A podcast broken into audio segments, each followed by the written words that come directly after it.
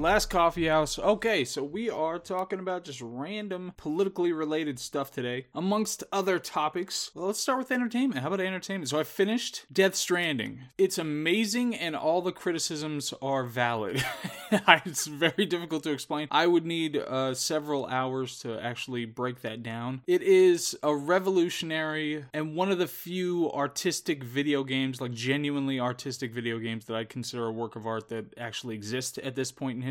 However, I completely understand anybody who was so frustrated that it was such a slog at different points. There was definitely one point as I was playing it that I was just like, why am I doing this? I pushed through, I got through that part. You know, I stopped playing at the time, went to bed, went to work, and by the time I got back, I was like, all right, I'm, I'm gonna go back to it. I'm give it a go. I got through it. It was absolutely worth it. Not just story wise, thematic wise, the ideas behind it. It's incredibly complex, unlike anything I've ever seen. I mean, honestly, I think there are only two video games I consider works of art at this point, and that's obviously you change the standards and decide, oh, this is a work of art too. But when for my considerations, when it comes to complexity and intelligence and cleverness and having some kind of a broader idea than just oh, you're entertained for however many hours, Shadow of the Colossus and this game, those are the two works of art that I know of when it comes to the video game medium. Anyway, if you've got the wherewithal to stick it through because you're interested in that kind of a thing, then you will be blown away. And if you need further explanation, then I can certainly give it.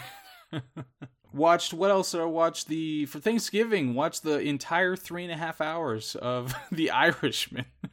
That takes it out of you, uh, just like the uh, the turkey. It can be a tad soporific. I wasn't. I mean, generally, I withstood any of those inclinations because I was extremely interested in what was going on. The actor's incredible. It looked incredible. It was the most mature Martin Scorsese I've ever seen, which makes sense, you know, toward a later part in his career. But I was interested every step of the way. I'm sure that if I watch it again, there would probably be. I mean, at three and a half hours, there's probably plenty that could actually be cut out if it was produced inside a studio system and there were those kinds of controls that you had to worry about. And I could see other people being like, geez, do we need three and a half hours of this really? A lot of dialogue, a lot of dialogue at some points where it's like you don't necessarily know that it's necessary. I don't feel like, as I'm thinking about it though, I don't know that there was a bunch of fat on there. Like, I didn't feel like any scene, I was like, oh, you could get rid of that scene or anything like that. It felt like there was machinery moving around that made sense. Joe Pesci, oh my gosh, Joe Pesci. What an actor that guy is. And he's acting with Robert De Niro, who's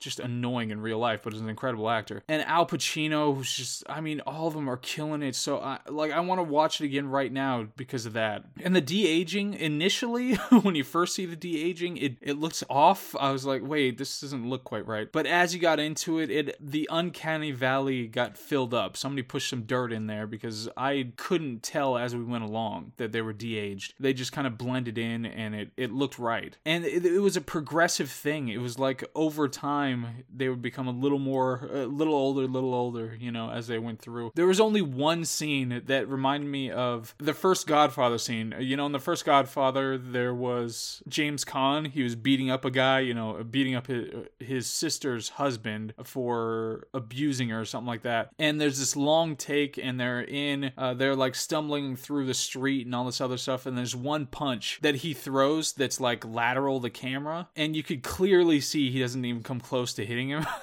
and all the, all the rest of the scene looks fantastic. There's just one moment where it's like that's clearly a miss there. And there was just there was one moment in this movie where Robert De Niro's character was like beating up this store owner, and there's this beautiful beautiful shot of him like he's like throwing him and he hits the door and breaks the glass and all this. It looks gorgeous and it was well choreographed and all that stuff. But it's when he they like stumble into the street and Robert De Niro's like kicking him, and it just there's no force behind it. it's like I understand with his advanced age that that's going to be a limitation on his ability to do these kind of these kinds of scenes. Didn't look right. Uh, but other than that, I, it looked gorgeous. I thought throughout it was really tamped down. Like it was it was reined in a lot. It wasn't like you know The Departed or something like that where there's a lot of kind of highs where you've got these scenes that really stick out. There was more of a, a texture to it where scenes that stick out were like when Al Pacino was talking to that one guy who, but he's just this little guy who's really annoying. He's always just a really annoying guy. but he's scary.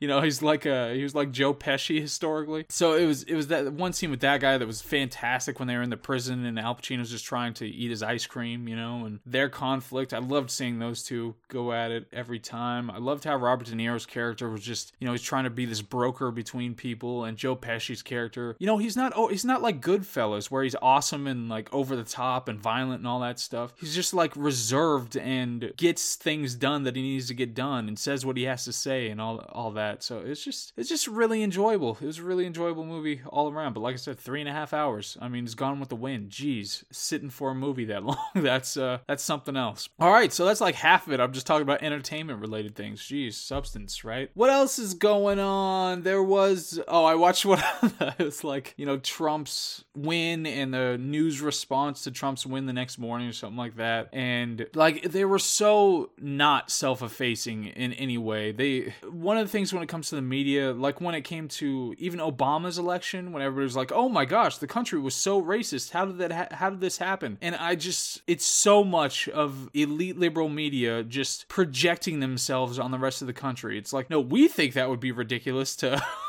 to vote for a black candidate. That's such a crazy thing to us, so therefore, but we're asserting our virtue by doing it. And all these other people who are voting for, we didn't expect it because everybody's so racist. It's oh, it's so annoying. And it's again, I heard it in this. I mean, I think this was from this is a lot like the next morning, so it's in 2016. But even today, I still hear it where people say, "Oh, Trump is such a racist." Okay, why do you say that? Uh, because he said all Mexicans were rapists. No, why do you keep bringing this up? I mean, it's not even even adjacent to that. It's he said they're not sending their best. And all this media garbage started at this moment. This was the moment that I said there's something seriously wrong with the way media is portraying this guy. When he he said they're not sending their best, they're saying they're murderers and all this other bad all this other bad stuff. It explicitly states in the premise that there are their best. And he's lamenting that fact that he can't get their best. That's what he's saying. It's and they would still be Mexican. And Mexican isn't even a race, it's a national origin. But still, the best people, the ones that he would want, at least impliedly, and that he is saying are their best, would still be Mexican.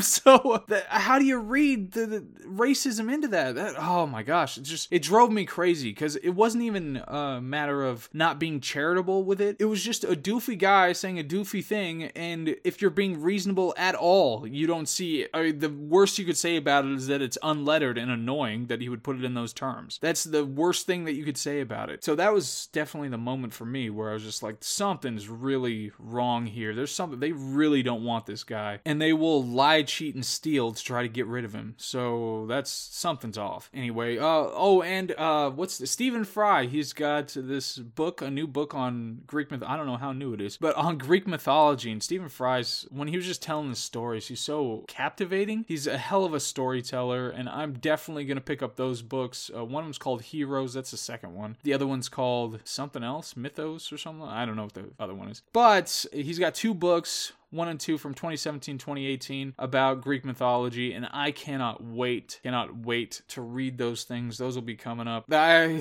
jeez, Elizabeth Warren, she just seems like the most insincere candidate, eh, one of the most insincere that I have seen, period. Because eh, they were talking about, I was watching something where they're talking about her versus Yang and how she was bringing up this wealth tax, which is insanity. It's pure insanity. I mean, not only, I mean, it's been tried in a bunch of countries who eventually repealed it because it doesn't work at all. But just from a basic level, this is a tax on things that people have that could be unrealized value. So it's like your real estate, your stock holdings, any other assets, they, an assessment of value that then gets taxed. It would be shrinking your tax basis over time deliberately. Like that's that's the point of what would happen is that uh, like some wealthy people, if I have this X amount in stock and now I have to sell the stock to pay the wealth tax on the stock, and now I have less stock to go into next year. Uh, I mean, and this is all these are all funds obviously that have been taxed already, uh, you know, with a few, ex- with the whatever exceptions, but most of it would be based on income that had already been taxed. And so you're retaxing that and doing it in such a way as that you're draining the tax base, eroding it over time. And that's just all assuming that every single billionaire or 1% or whoever you're taxing is going to stick around. They're not going to find ways around this or move their assets or get rid of everything in anticipation. And not only that, but likely a majority the expense of this would go to the administration of it. Not just in the government having to administer it, but in personal tax professionals and the individuals themselves having to figure all this stuff out to figure out how much they owe. And then the IRS doing audits trying to figure out whether they're right about how much they owe. I mean, the administration likely would cost way more than it's ever going to be worth. Then you've got Yang on the other side who talks about UBI, and I just, I am not a fan. If you saw one of my other episodes on UBI specifically, I,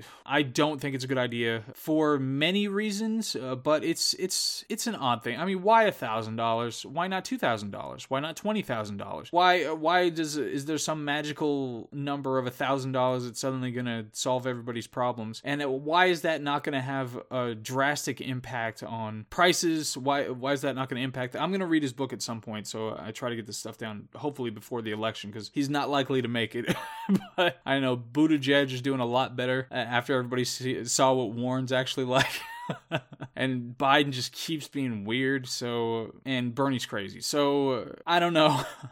I just, I am not a fan of UBI in general. There, there, are a whole bunch of reasons. Then we got, oh, yes. Oh my gosh. You remember this? Where the CNN's illustrious little Brian Stelter, he was talking to some guy, some uh, guys like a psychologist or something, and saying how the psychologist was calling Trump supports a cult. Anybody who supports Trump must be a member of a cult and and the projection was so incredible when they're talking about what defines a cult. It's so obviously way more apt definition of the left uh, you know leftists right now progressives right now. Such a better description of the left than it is about Trump or the right or supporters of Trump. I mean things like just appealing to emotions using emotional appeals instead of logical appeals. The whole othering you know the in-group out-group thing and othering people who are out of the group. Being inclined to give more power to the top.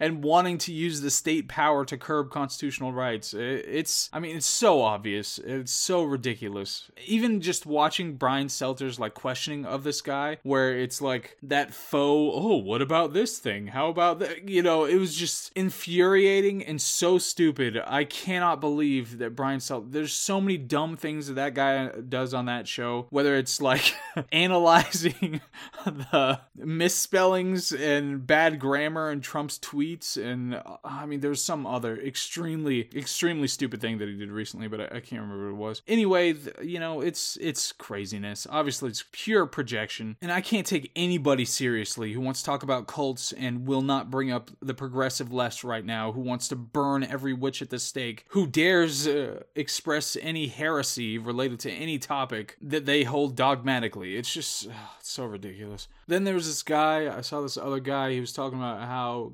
California is just dying. It's just it's it's going so bad. He talked about how like Californians make up 30% of welfare recipients, but only 12% of the population of the country, and how just these policies and keep voting in these same people and the same party that is just driving it into the ground. He was talking about how they had to get ready for shutting down the power grid. Like this is something they have to prepare for in the United States in modern America. Blackouts they have to deal with. They have to shut all the power down and uh, it killed some at least one person died because they were on like life support or something like that. And how can you think that your governance is going well especially when you've got you know the homeless problem that you have the are human feces all over the streets? I mean are you kidding? Don't you think that something might be wrong? And the worst part about the whole thing is that californians who have now destroyed california are moving to places like texas and arizona which could swing all the elections and turn those places into california California, and you wonder why people are so concerned about immigration when even internal immigration between states can cause a whole lot of problems. So, I mean, California to me, it seems like it's just on borrowed time because it has a huge tax base, you know, in Hollywood and a bunch of wealthy people and, and coastline, coastal living and all that stuff that's can be much more expensive. It's got this huge extra tax base that it gets to live off of and wean, but you can only do that for so long. The more you promise. I mean, I read an article about how like city council members make 170 grand a year or something like that and get company cars and free parking and all this other stuff. And it's just eventually those chickens are going to come home to roost. You don't just get to keep taking money from everybody else and not be productive and say, oh, it, will be fine. Eventually, the house of cards is going to come tumbling down. It's it's so ridiculous, and maybe it needs to, so we can see how this kind of thing works. Anyway, that's okay. So uh, I've been talking for a while now. That's that's what it's going to be for this this episode. I ser- seriously, sincerely appreciate anybody listening. I hope the holiday went well. I didn't get to. I started some movie. What was it? Thanksgiving, and it was about the moment that the turkey held aloft a a butcher knife and said nice titch b word um it was about that point that i thought okay well maybe this isn't for me and that's when i switched to the irishman Don't get me wrong, I love schlocky horror movies. One of my favorite ones, Prom Night, is is amazing. Uh, love them to death, but that was that was something else uh, for a Thanksgiving movie. Thanksgiving was delicious, by the way. Thanks for asking. Anyway, I hope all is well. I'll talk to you soon. Have a good day. All right, bye.